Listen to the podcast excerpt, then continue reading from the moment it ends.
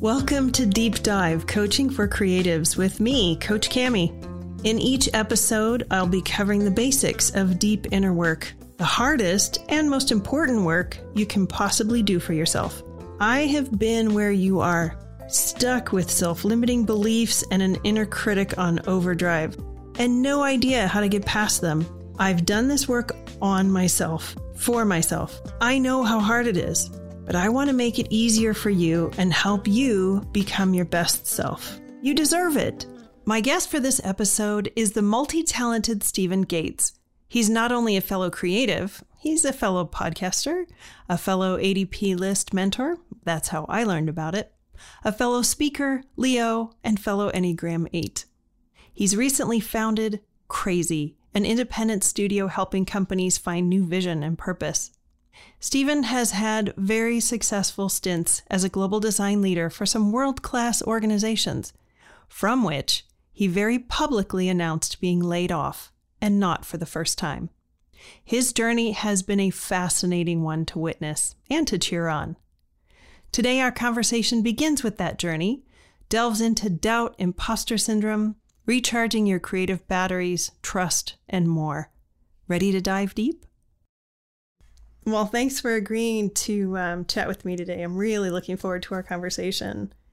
No, of course. I think thanks so much for having me. I think I always we, we always have such great conversations. I just feel like they're never recorded, so this will be this will be a good chance to share what we talk about. Exactly. As a witness to your journey from watching it from this side, it's just been fascinating to see how honest and vulnerable and open you've been.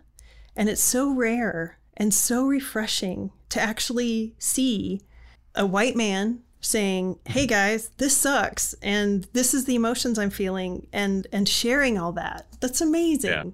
I mean, it may sound a little bit weird. I, I, think part of what it's been for me over the last year and a half or two years or something is basically trying to destroy whatever image people have of me. Meaning, um, well, here, here's why I say that, right? Because I, I think you know a big part of why I wanted to share it is because so for me, right? Like I, I was at my last company for 15 months. I got laid off, and, and a lot of the comments were, and it, it's what's happened a lot over the last couple of years of you'll be fine. You can work wherever you want. You can do, you can pick, you know, you'll have your pick of places or whatever it is. And, and I think that there's this myth, harmful myth that somehow you get to a point in your career where you've accomplished enough, done enough, or you know recognizable enough, or whatever it is, that you are no longer su- to, subjected to imposter syndrome, the rules of the industry, rejection, um, questioning all of your life decisions, anything else like that. and so I, I think part of what it was was an opportunity for me to share that that is not the case, which I think you know a lot of people unfortunately I think got disheartened by because there's that hope of like the shining city on the hill of like someday I'm not going to have to put up with this. no, unfortunately, you do. And look, and but I think that was the other part of it was it, it was just as I started. This is the third time I got laid off, so I think the first the first time definitely I took it as a scarlet letter. I mean, it, it's no matter what, it's hard not to take it personal and to feel judged or oh, rejected yeah. or whatever that is, right? So this time it was like, hey, it's all fun and games until you control the narrative. So we were going to change that but it was, and I think that it also was just I get so tired of everybody like being so perfect and all that stuff, and I think that was what I found was so many other people who were like, I felt this exact same way. I've been afraid to say it, like. Yeah. There's this huge undercurrent of people who felt that way and and again, I continued whenever people like what you just said, right? Like it's it's nice to to hear that people think that you're honest and transparent, but I also think it's sort of depressing that that's different. right? Well, like, social I'm, media paints this picture of and our and our inner critics repeat it of what what we should be doing or how we should be living, how we should oh, yeah. be like. And it's so unrealistic. Well, no, and it is. And I think that's the interesting part is there's I, there's a couple talks and a couple pieces I want to do with other design leaders who have had the exact same experience and and it is but i think that's often so much of that is either around like generating what you want your image to be or and i'm just also a place right now where maybe i've just done this too long or something since i started when i was two when it's just like i'm i'm just tired of I want to be who I am, right? I just want to Yeah. be honest. I'm it is exhausting to show up and to try to be who I think everybody else wants me to be. Yeah. Yeah. And so, yeah, I mean, that journey was great whenever you share the news. And I think that post got like 600,000 views in three days. And you're like, I am set. This is amazing, right? Like, huge reaction. Uh-huh. And then you come back three months, five months later and kind of go, well, funny story, everybody. Um, hmm that didn't turn into anything. And so that's, That's that's hard and humbling and Yeah. self-reflective and whatever it is but but again i think that that's the part of it for me is i still continue to believe that like genuine leadership is about vulnerability and honesty and i will say though it was an interesting byproduct was a, a lot of the companies or even the clients i'm working with now had reached out because they said a lot of people talk about leadership but even the way you handled got laid off being laid off showed what it was Mm-hmm. Mm-hmm. and so it's so much easier just to show up as who you are as Oh opposed my to everybody God, who you want to whoever you think everybody else wants you to be. Yeah. I've got tattoos on both forearms dedicated to my mental health journey with that. You know, I, I guess I'm also trying to show people that like by being honest, because then again, whenever I said, look, I'm making a decision, I'm not going back in house. I think that got that that's at like 1.2 million views now. For it's just like when when you said that you had got laid off and that you were making it public, I thought number one, you're either going to be snatched up right away, or number two, you're going to realize that you're at a level that you could go out on your own and be just fine. And and having Well, done that several times, Yeah. that's kind of the path that I saw for you. And I'm, you know, back in the peanut gallery going, hmm, I wonder what's going to happen. So Well, that I when you when you did claim that, when you said, yeah, yeah, I I know my shit, yeah. and and I I don't know that I said that, but like yeah. but to me that's what that's what came through. It's like, look, I don't there's no obstacle for me moving forward into my own space, doing my own thing with my own business, except me. And you went, oh, okay, that's gone. Yeah. And and you're embracing this new path. I've done that many, many times of, you know, screw this place, I'm gonna go out on my own. And every time it's terrifying. Every time I think, well, am I gonna have enough to support myself? Am I gonna Right. screw up? No, it, it is. And, and look, but here again, I think I need to be honest that the, the version of what actually happened wasn't nearly that sort of romantic and empowered, right? Like, I think that there's a great, like, everybody remembers the destination. They don't always know the journey. It- it is an interesting journey for me, right? Because I think as somebody who has had a podcast for almost seven years, who talks about this stuff on stage, there is there there are interesting and ironic moments when you either need to go back and listen to your own advice or you feel like I should know this because I talk about this stuff to everybody else, right? Like you are reminded how much you are your own blind spot. Oh my gosh, yes. Um, and you teach best what you most need to learn. Always. Oh.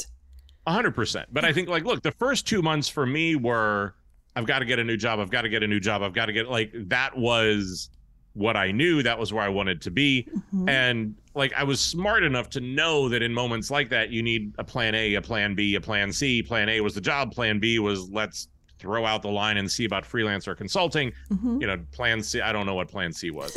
um, have a yard sale, right? But I think. Um, but the funny part was, I I think a lot of it for me was I was so institutionalized in my thinking. I was so fixated and rigid in sort of where my head was at that it was only whenever either old clients or people I worked with before or people who I hadn't reached out and said, Hey, we want to take advantage of this moment.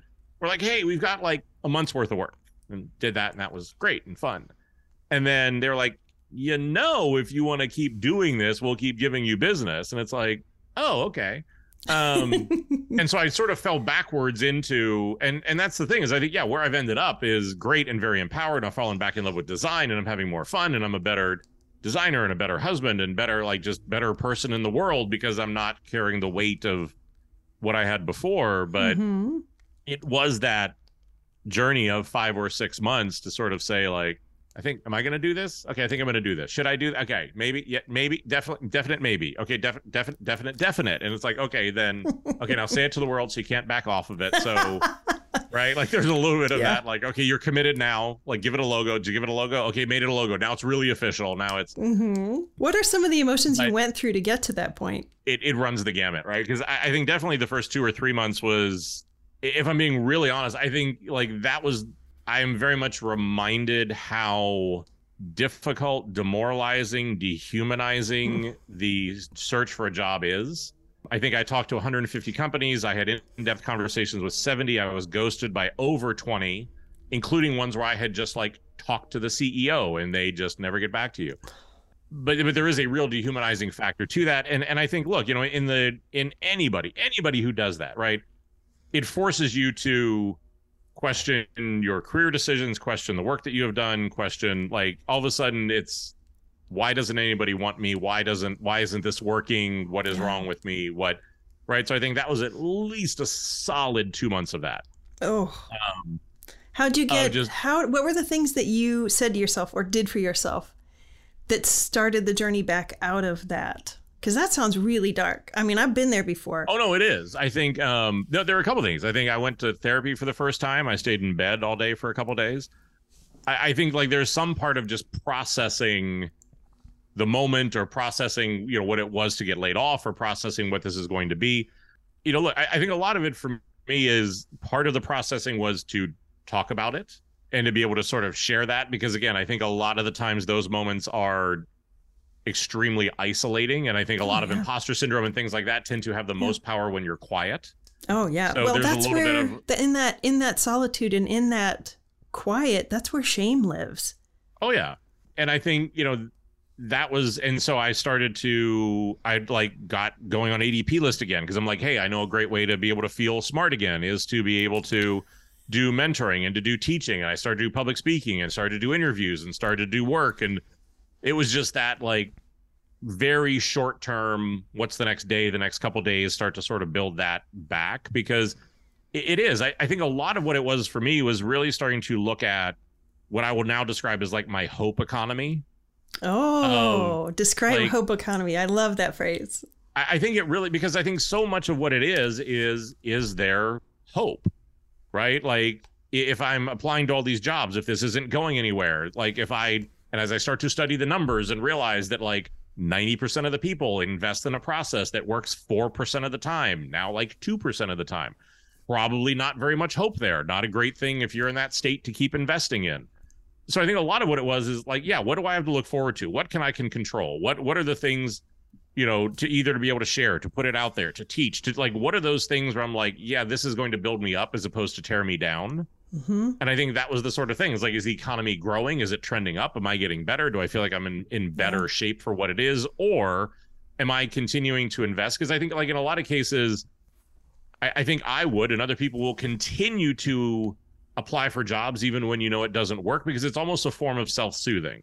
Yeah. Right, like it is part the, of the it's the, the one thing that you, syndrome. The one yeah, thing that you can do. you're just like it's it's the action where, where you feel like you're doing something. So I think that's what I started to become much more aware of. Were what were those sort of things? What could I invest in or do or to go through that? Um, mm-hmm. Um, because again, I think this is also then with a backdrop because your job is never devoid of your life but this is also in a backdrop of deciding four years ago I was going to leave New York City, build a new house, sell this house.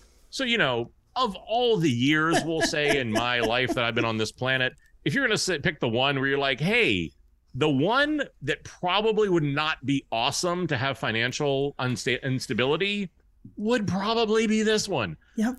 But again, I think it was just like, okay, how, and, and I think that was ultimately for me was after that two or three months where I just decided like, look, I'm not going to continue to invest in or participate in this sort of like destructive process. Yeah. And then started to look for alternatives. Nice. Hope to me has an element of action that you know, oh I can hope for a new job, but but if you're really going to live in that space of I'm hoping that that kind of spawns you and and into action, into doing something about that thing you want and hope by itself is good. But the thing that you said that I want to kind of go deeper on is that you noticed what was dragging you down. Mm-hmm. And if we're not aware of where our energy is being spent, how we're spending it, when we're operating in a deficit, when at the end of the day we're just like, I just, I just want alcohol and Netflix. Right. To notice what it is that's going to charge us up again and to think okay if if mentoring is going to charge me up if spending time with my loved one if petting my my animal my dog my cat anything that's going to fill you up is going to um, offset that deficit of of energy right. in the whole job search process Well, and I think I was I was reminded of and I think haunted of two pieces of my own advice and then turned to somebody else who gave me some other great advice. Like I've long been known for saying like hope is not a strategy.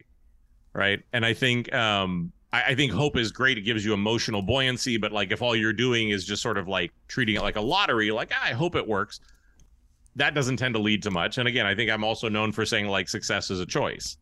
And so I think, you know, part of Mhm. it for me was starting to look at what were those choices? What did I want to be able to do? Yeah. Um, what are your resources? and and it was, and I, I have it's it's interesting. I've known if the listeners don't know who Sylvia Baffour is, I would highly encourage you to look her up. Like What- she's a woman who is an expert in emotional intelligence. She was mentored by Maya Angelou for 14 years, has a great book called I Dare You to Care. She's like my own, she's on like my personal board of directors or my own little personal Yoda or like, like whatever we want to describe her Mhm. and I sort of was talking with her about like what was going on, and she had this quote that just continues to haunt me. Was she just said, like Steve, I need you to to remember, discomfort is the price of admission for fulfillment. Mm. And it was like, Oh, ah, crap. Yeah. And I think there was there was so much of like, yeah, I need to get to the other side of this, or if I'm going to do my own thing, knowing that feeling that I want or knowing where I want to be is going to be on the other side of where I'm at. yeah, and discomfort's the way through. Yeah. Discomfort is the is the growth you need to get to the other side. Oh, that's a good one. I always I, I feel that mm, that sting when I'm faced with vulnerability because I know that's my path to growth. And whenever I come up against it, I'm like, oh, you mean I have to ask for help? Oh, I hate that. I hate that. I hate that. Well, I'm I'm the same way, and I think you know honestly, like I I I have recognized and actually built a big part of my ecosystem to combat that. Like a big part of why I do the talks or I do the podcasts or stuff like that is one to help people, and that's great. But also, I think I know my tendency is to not is is to get a little bit too comfortable or to settle in what that is, and so by literally constantly giving away what I learn, it forces me forward, whether I want to or not right? like if I stand on the stage at How this year and I'm going to stand there next year, got to have something new to say, right? So there's a little bit of, and again, I think that way it's it's sort of a mechanism that I built in where it's comfortable in whatever it is, but th- there is a big part of why I do that, which is knowing myself and putting myself in a position to constantly hmm evolve, if for nothing else, and as weird as it may sound, just so that, like I said, my I have the time to work on myself, but again, I'm always evolving where I'm at. hmm I saw a great meme the other day that showed um, it says most people when they when they dig within themselves, and it's somebody with a a tablespoon that's in the in the garden. There's grass there, and they're digging, and then the next frame is me. And it's a it's a backhoe and it's carving out this mountain. me, Yeah. me when I dig all the inner work I've done, I'm like, oh, hello, yes. Well, and- it is, and I think that, but that was even, and that's what I said. I think that there are some times that that may be one of the, the superpowers I've developed is, again, it's like whenever you get laid off and you announce it to the world and you do whatever it is, you're hoping for the hero story where in two weeks you are snapped up by your dream company and you have your Oh, dream job, and that is yeah. the narrative, and that's so great. Yeah. But you're also signing up for the narrative that I got, which is like five months later, funny story, guys. Um, hmm yeah, I, I don't, I couldn't find anything. Um, So, what do you wish people actually knew about you? You said earlier you that um, people have this idea of who you are and how you are, Oh, sure. and that you kind of enjoyed this refreshing process of being able to show up as yourself. Yeah. So, what Well- is it that you wish that people knew about you? That I'm as full of shit as everybody else. I'm subject to all the same problems as everybody else, right? Like, and that's what because look, I think if you and I've talked about this sometimes even on stage, right? Like, there's a weird thing when you're on stage that somehow because I'm three feet further in the air, higher up in the air than everybody else, there seems to be this idea that somehow I have figured things out or I'm not subject to the same problems that they are, right? It's like, Mhm. no, I'm just somebody who's willing to stand up there and talk about it, right? Or to reflect on it and to put that out there it, it doesn't mean that I have more answers. It doesn't mean that I'm any more talented or more enlightened or more whatever that is, right? And I think that's more of what that is in that moment of that. And that's what I said. I think a lot of other people like it, it's very interesting because I think um having had a show for that long and there's some clients that I've worked with who are musicians and things like that, and they'll talk about it too. It's interesting because you will meet people and they, whenever they talk to you, they have an emotional intensity that I cannot match.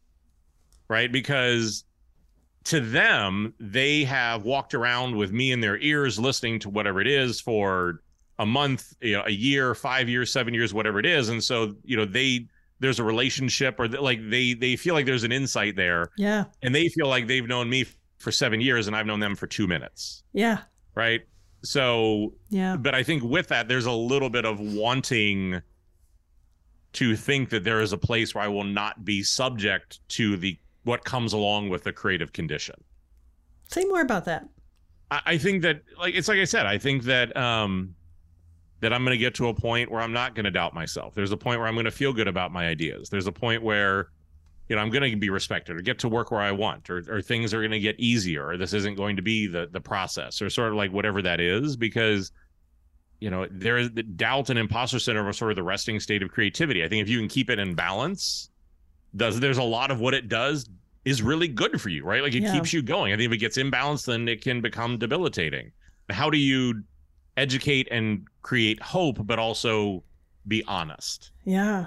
I like to think of that that push and pull between imposter syndrome and that rush of creativity as more like harmony because you need part of it to that that almost panic the either if it's a deadline or constraints or something about the project that's a little bit scary. But that just is enough to to, to Yeah. push you on. And then you get in with the creativity and it kind of answers it. And it's this play this harmony of back and forth. It's it's when you're stuck in the imposter syndrome and stuck in the immobility of oh my god what am i going to do with this project? What am i what am i going to do with this life? What am i going to do with it and it's that expectation that it needs to be a certain way or that we need to be a certain way the idea that i embraced a while back that has helped me a lot is to think well this is an experiment this job interview is an experiment. This project is an just an experiment. Or I'm going to try doing my own thing or, or creating a virtual agency or doing this, you know, side work. And it's an experiment. And the energy involved there is so much lighter and it allows you to, to employ more um, curiosity and creativity to say, well, it's an experiment. Yeah. Oh, it's an experiment. I- Thank God. I definitely think I think that's where I I pushed my process. I think to do two things that are very much in line with that. yeah. Um, one is just to share sooner because I realize the longer I hold on to an idea, the more imposter syndrome I get about it. Oh, So, like, if I share it very early, if it's a sketch, if it's rough, if it's one, I'm not as attached to it. So, if there's feedback or it's a bad idea, I'm not as destroyed as opposed to like, you know, every little thing is perfect. And I think the other thing is I've also very much shifted how I work to embrace more of like burst creativity hmm. so that I will work on something whenever I have energy for it, whenever there are ideas for it, when it like whenever that is, and as I feel that I start to struggle or I'm going to start to like I, that that energy starts to fall off, work on something else, go walk the dog, right? Like do something and then let that kind of reload. As opposed to in the past, I think it would be like have a good idea, have a good idea, and you're like white knuckling it through it. Power through. Yeah. Powering through. And then I think is... then, then I'm sort of then I'm running out of time and panic because I'm just trying to force it. Yeah. Yeah. That that um that powering through is so can be so toxic. hmm Um and and I have noticed this especially with my male mentees that um their default is well I just have to power through. It's like mm, but do you? Right. a number of years ago, I saw Daniel Pink speak at How, and his book called When, which I can sum up in like two seconds. It's so easy. That everybody has a peak, a trough, and a recovery.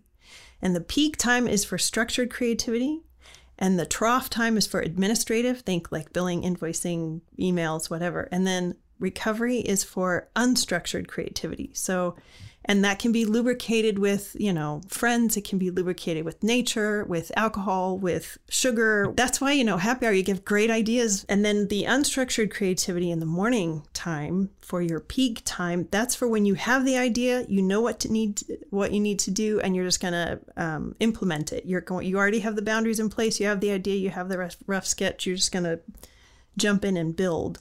Have you experienced that at all? Have you have you tried using that in your or have you noticed that?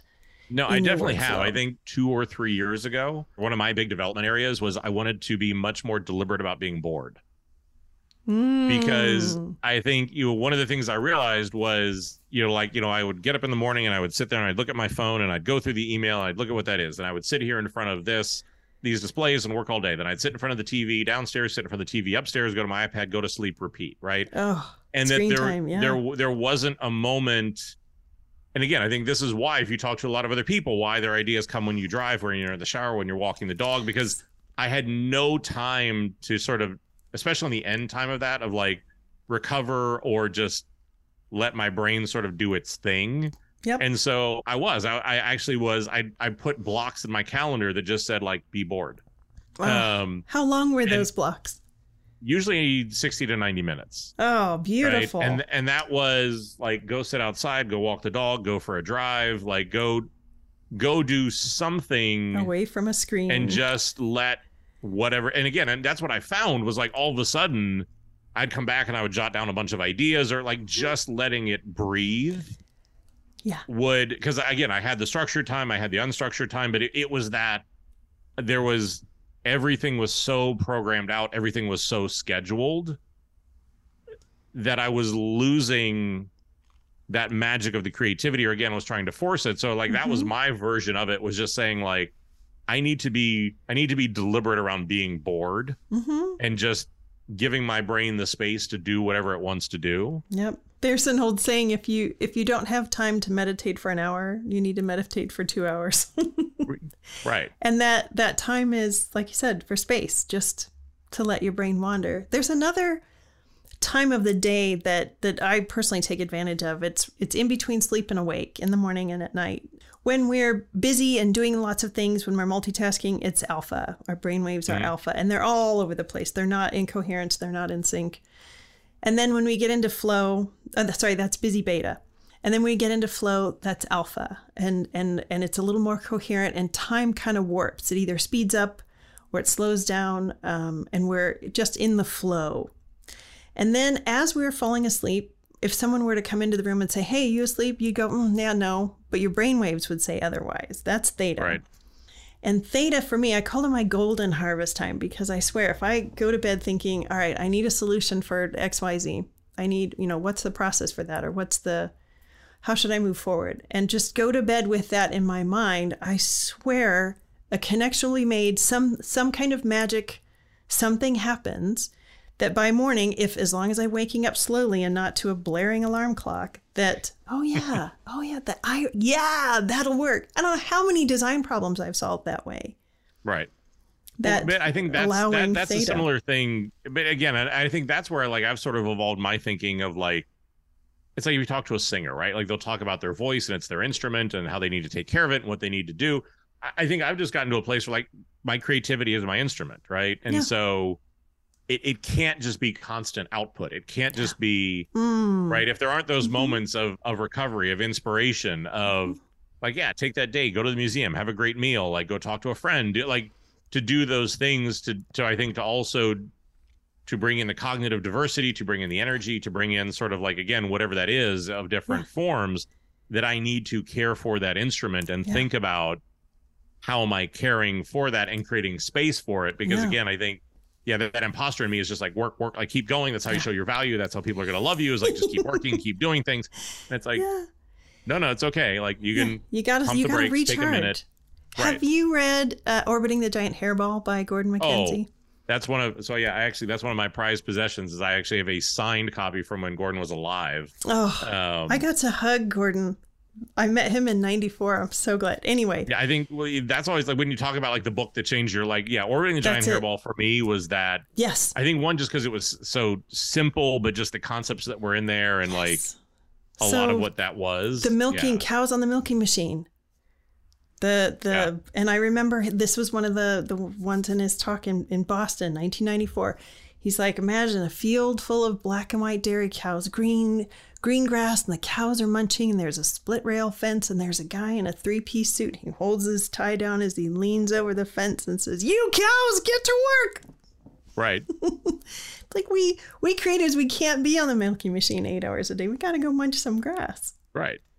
Yeah, but but I but again, but I think that that's also though oh, getting to a place to give your of having the self awareness to realize that Yeah. of giving yourself the permission to do it this is why I mean again, I, I continue to talk about how I think giving yourself that sort of permission, showing up as your authentic self at work, right? Like some of these things are almost borderline acts of rebellion because it it is one of those things where you're like, no, look, I, I need to do this, that this isn't just like there's not a drive through window in my office, right? Like I, I need some amount of time.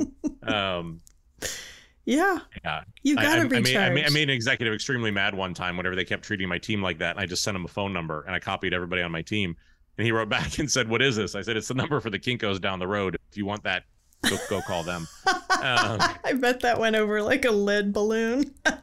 he, did, he didn't do it anymore. Yeah, that, that's one of those books where it's like every November or December. So right around this time of year, like I always reread it at least once a year. And Willoughby And, it- and it's always a- interesting just because every, every time, because you're in a different place in your life, Yeah, something else it's one of new will stand out. something different from it. Yeah. yeah.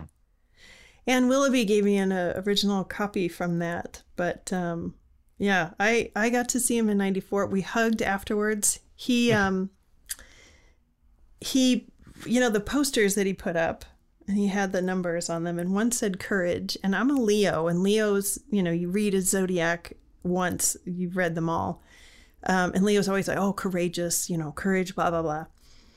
And so that word's kind of followed me around. And so i thought hmm courage. Ooh and 13 i've always loved the number 13 so i yell out 13 what? Who called out 13 i'm like oh shut and so i very timidly raised my hand. You know i'm 22 maybe. Raise my hand and he pulls an envelope off of the back of that card and he wakes he makes his way to me in the middle of this room back when they served us lunch at the closing session. Pulls out a $50 bill and hands it to me. And he said never be afraid to single yourself out again. All right next number. I was like what just happened? Oh my god what just happened? So i stormed the podium afterwards and i was like um um i don't even remember what we talked about. What we hugged we both cried. I don't remember what about. but it was pivotal. Like it was somebody shoving me in the ribs, going, "Yo, you know this shit already. Get with get with the program." Yeah. I can't wait. no, for and I, I think book. those are those are those moments of again. I think, um, but it is, and I think, but there's also that, you know, that reminder of, you know, there's not a right way to do this. There's not a. I, I, I, I my mentoring sessions all the time. I tell people like, look, nobody would tell you my career in reverse was a good idea. Right, like nobody would be like, "Hey, you know, go to an advertising agency, then a hotel company, then a bank." They'd be like, "What? Like that's horrible." right? But it's like success is a concept that only exists in hindsight after it works. But and again, I Mhm. think when you're able to have those sort of awakening moments, um, yeah, Mhm. they're so great. Yeah, be aware of them as they happen or in hindsight. That everything everything has the potential to be a, a pearl of wisdom for you. The pandemic was full of them. It allowed so many people to reevaluate uh, and reprioritize what was Mhm. really important to them. Um, so yeah, it was horrible, and it was full of pearls. Yeah. So I think this period of your life, yeah, it's it's been painful for you. It's been painful to watch. I I I can imagine how the roller coaster that you're on. And I know that there's pearls in this journey for you as well. No, there there are, and I look, and I think sometimes you need those moments as a reminder, or because like it's been interesting for me. Like about four years ago, I said, "Look, I'm going to leave New York City. I want to go back home. I want to be closer to family. I want to go back to Pittsburgh." Which everybody just goes, "What?" But look, but I think that was an awakening moment of like, you know, really the only problem there is, am I willing to bet on myself? Right? Am I willing to say that I have the skills, or I have the ability to leave New York and make that work? Yes Yeah. but yeah and i think that that's also though i think you know having that support system or that way of processing or that way because i think that was that was i've talked to literally thousands of people over the last six months hmm who i mean literally to the point where so many of them were afraid to even put like the green open to work reading on linkedin because they felt like you know they were admitting failure they were going to take a job that they hated because they, they just couldn't bear to go out and say that Yeah. like hey i'm in this spot and i'm struggling or Yeah. You know so much of that so i think that's why also for me like trying to shift that conversation in social media Mhm. and let there be some amount of honesty or something in that or to be able to create a space where it's just like how do we normalize being normal Yeah. We we keep talking about it. Yeah. We keep talking about over and over again. A lot of my mentees and clients are men who are faced with that either power through it mentality or really afraid to admit imposter syndrome or really afraid to admit like I got fired from my last job or mm-hmm. whatever. And um, I kind of have a special place for them because women, you know, we'll a bunch of women will get together and we'll tell our most gruesome, horrible, you know, sad tales. But men, I feel like do men have that same space? I don't know, but I I always want to hold that space. Watch watch watch two guys hug and you'll get the answer to that. Um, whack whack whack. but yeah, it's like yeah, hearts can't ever touch.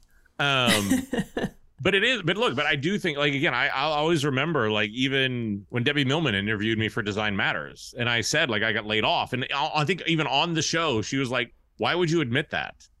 And it's like, "Why would you?" Because not? Because it's true, right? Like you know, I, I get it. Like and again, I think I even said in one of my posts, like, no, I'm not exploring. I'm not writing in the next book. I'm not looking for a startup. I'm not looking for the next opportunity. Like, I'm not like whatever those things are that everybody yeah. says. It's like, nope, I got laid off. But I, I do think that there is a lot of pressure for you to who you think you need to be.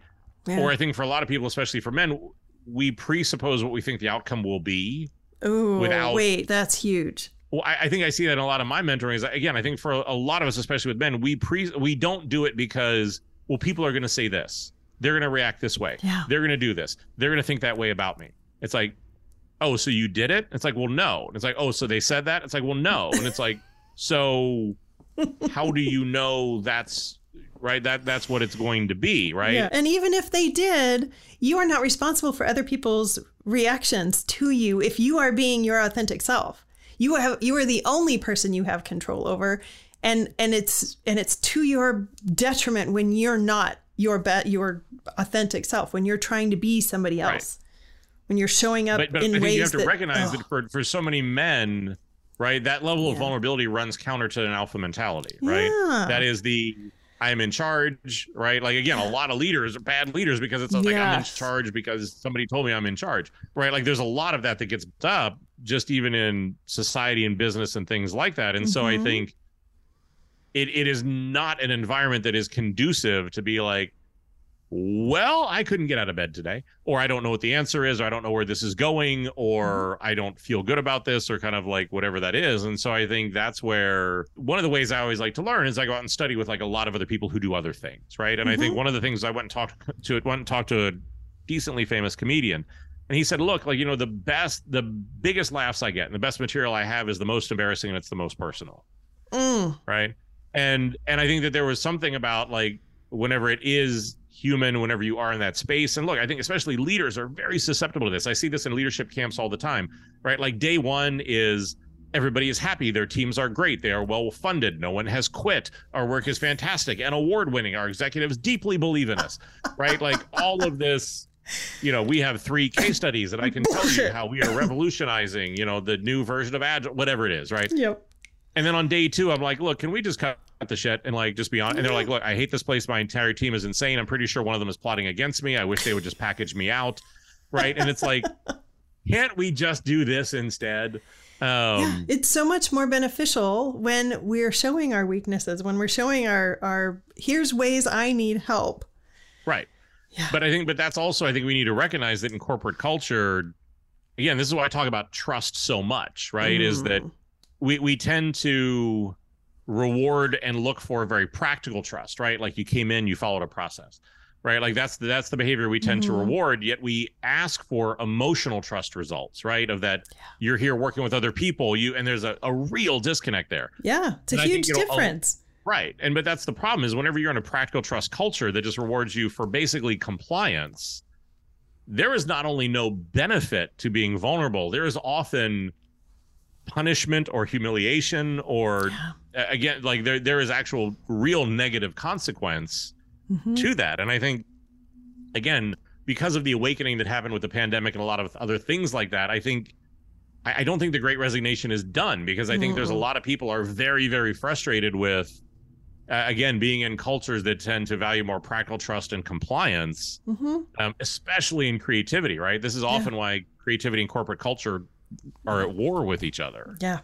And the the thing that I've noticed about company cultures and corporate culture specifically is that um, most people, most departments, most individuals are rewarded for finding things that need fixing. So we are mm-hmm. on the lookout for all of everything that's broken. And we're not focused on everything that's working. And studies show through the Tetris effect that the things that we're focusing on that we're seeing more of, that we're not seeing the creativity, we're not exploring the create, we're not growing and encouraging and nurturing the creativity. We're exploring and nurturing the things that are broken. Wait, how does well, that work? well, but I think that that's you know that, that's the foundation of a ton of work that I do when I go into work with companies or try to do strategy work or things like that. A lot of times is needing to get them to understand that if you want your culture to change, if you want to do better work, this needs to be about modeling the behavior you want, not criticizing the behavior you don't. Bingo. Right. And so I really focus on like, how do we give feedback? Are there standards around how you give feedback? Like, is that structured? It, like, how do we yeah. look at some of these key moments of interaction? I'm sure you you yeah. know about the Losada line, right? Oh yeah. The the three to one uh, ratio of positive to negative, and six to one is even better. But mm-hmm. but I think it's interesting that more than that is uh, people suspect of inauthenticity. They're like, well, it's not that good. But like, well, but also this is but this is why I teach these teams about cognitive bias, right? Because yeah. there actually is whenever you teach them about that, we psychologically will always perceive bad news as being more important than good news. Oh yeah, you can be given 10 things in a in a job review and you're focusing on that one thing that they said might need a little improvement and oh, you've ignored everything 100%. else. Yeah. Right. I mean i did that. I mean I, I always remember i did like one of my talks at adobe max or something it was like three pages of comments all of which were great to neutral. Uh-huh. there was one that was like this guy doesn't know what he's talking about. And out of like 120 comments it's like that, that was one... the one right? And yeah. it was just like damn it i gotta do better. Why um, and why do we do that to ourselves? Well but but i think a lot of it for me is that it it isn't and i think again i think this is another thing for me that like to be able to talk about and to try to reposition is that these aren't things where the goal is solving it right? I think the goal is keeping it in balance. Because saying i'm never going to have imposter syndrome saying i'm never going to have you know any sort of bias or cognitive bias right? Because whenever people come to me and they're like well how do i get rid of imposter syndrome mm-hmm. it's like well there's mm-hmm. one answer to that and i don't want to give it to you right and so it's like you know that's not in our current existence it isn't about eliminating it it's about keeping it in balance yeah it's right? keeping and it that, in check it's it's i think of my imposter syndrome coming from my inner critic and my inner critic is male his name is cruella and we have we have gotten each other um, we've gotten to know each other very very well over the years and it yeah. started out as um, screaming matches with cruella's hands on the wheel of my bus and now Cruella has a lovely sheepskin covered um, seat, and he has a big old gold name tag that says advisor. And when he says, "Oh my God, there's going to be a pothole," then I take that just it's information, it's data right. for me to go. Mm, Thank you for the information, honey. And just like I wouldn't scream at at you know a, a, a neurotic aunt or you know an overprotective grandpa, I wouldn't right. scream at him because he's part of me. I have to love that part of me because he's he's me. So right. I say, Oh, honey, I don't need to wear a scarf. It's 60 degrees outside. I'm not going to freeze. Thank you so much. And I, you know, it's like, it's almost like you're, you know, belittling him. But by doing that and not trying to shove him in a bottle and stick him in the trunk. Right. You acknowledge that that's a part of you keeping, trying to keep you safe, but mm-hmm. that's recognizing the edges of your comfort zone, recognizing your boundaries, recognizing where you feel safe and comfortable so that then you can make the choice. Thank you for that information, but I'm going to do this because I can see the, the potential rewards or I can see the path forward. Yeah. But let me tell you that I've had screaming matches with him on paper, mind you.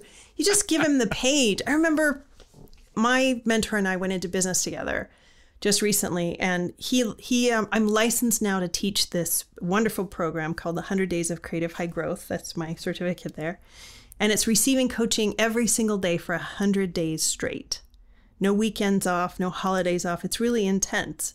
I'm the first and only person licensed to teach this. I'm so excited. Got my first cohort together, got my first group session, hit record, and um, I sent the recording off to my mentor, and he said, Your music sucked.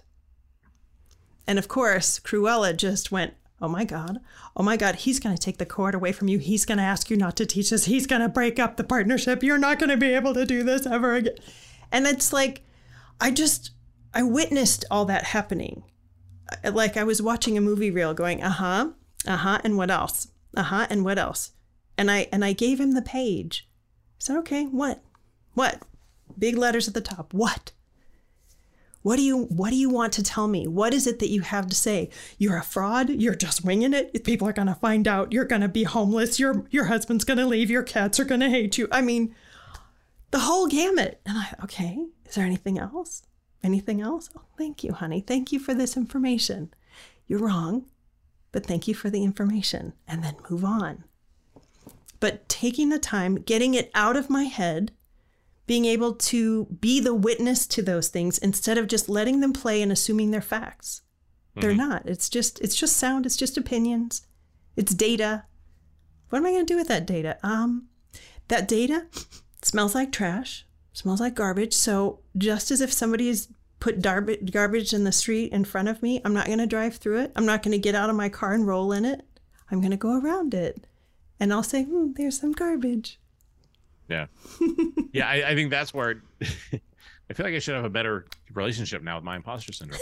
um, I don't have a name for it. Yeah, I, I think I've um, my evolution of that. So there's a person, a guy named Sina Mossayeb, and Sina was like worked at IDEO and a bunch of stuff like that. I think yeah, he introduced me to sort of the concept of like a personal board of directors. And it's like you have one person who just thinks you're awesome, right? Whenever you talk to them, they hype you up. They just tell you you're awesome right? I think you have one person who is that like almost conscientious objector of like you go to and say this is what I'm feeling, and they can say we can break it down logically, right? But I think you know that I that idea of like for me having that bit of a group because I think like yeah for me if it stays in my own head I mm. I'm also not sure I think maybe there may be more than one personality this may turn into a oh, different yeah. show. Um, but, oh, I have lots. There's little Cami yeah. who's the creator. Cruella is my inner critic. My higher self is just like me, but like better lit. right. There's there's parts there's parts and pieces to all of us, but it's still all of us. Yeah. Yeah. Well, yeah, and I think also for me, it's also been accepting that that will change and evolve. Oh yeah. Right. Which it's, I think is also there's a little bit of like, hey, I've got it figured out, and it's like, ah, crap, something changed. You'll you'll um, be done when you're dead. We'll right, all be done yeah. when we're dead. We just it's an ongoing, lifelong process and it's all an experiment. And yeah. and we might go sideways over here. We might go backwards over there. We could go forward over here. It's an experiment. And it's all like information. Okay well this happened. What am i going to do with that information? Hmm. I'm going to i'm going to glean the pearls from it. I'm going to go this way. Or i'm going to stay in bed for another couple days. Or you know whatever whatever it is that that you do it's all an experiment. And it doesn't need right. to be perfect. It's all messy. Right no, and I think that's where I go in my head is I'm just like, look, it's kind of a design problem, and I'm kind of good at that. So like, I just need to look at it from a different angle. Hmm. Definitely. Like I said, I've loved seeing, witnessing the journey that you've been on. The fact that you've been sharing all these um, vulnerable details is so encouraging, and um, actually, some of my mentees have talked about it too. That they like seeing what you're posting. I, that's what I said. I think sometimes the trick to doing stuff like this is not thinking it through but but look, and I think that's that's Fire a lot of what it is. Is I think for I think you know if it can be helpful or start a different conversation or you know be able to to be able to do some of that or again lead to conversations like this or whatever that is i think mm-hmm. you know some some of it is again like what you said just going on the journey and you're sort of not sure where it's going to end up but mm-hmm. um it is and i think that's a big part of what i want to get back to is either being more honest about this stuff or being more outspoken or talk about what that is or and that's what I said. I think, um, you know, it, it, kind of continued to work to deconstruct whatever the myth is. People think of like whatever it, I've learned by doing some of this that it doesn't mean you aren't still subject to what everybody else is going through. Mm-hmm. Mm-hmm. Very much so. Well, thanks again for agreeing to talk with me. I think this has been marvelous. well, no, thanks so much for having me. I always love our talks. It was just great this time. Uh, we could actually share it out. Yeah, absolutely. For all the ways to connect with and learn more about Stephen, go to taplink.cc slash sdgates. For more good juju, visit cami.coach, C-A-M-I dot coach.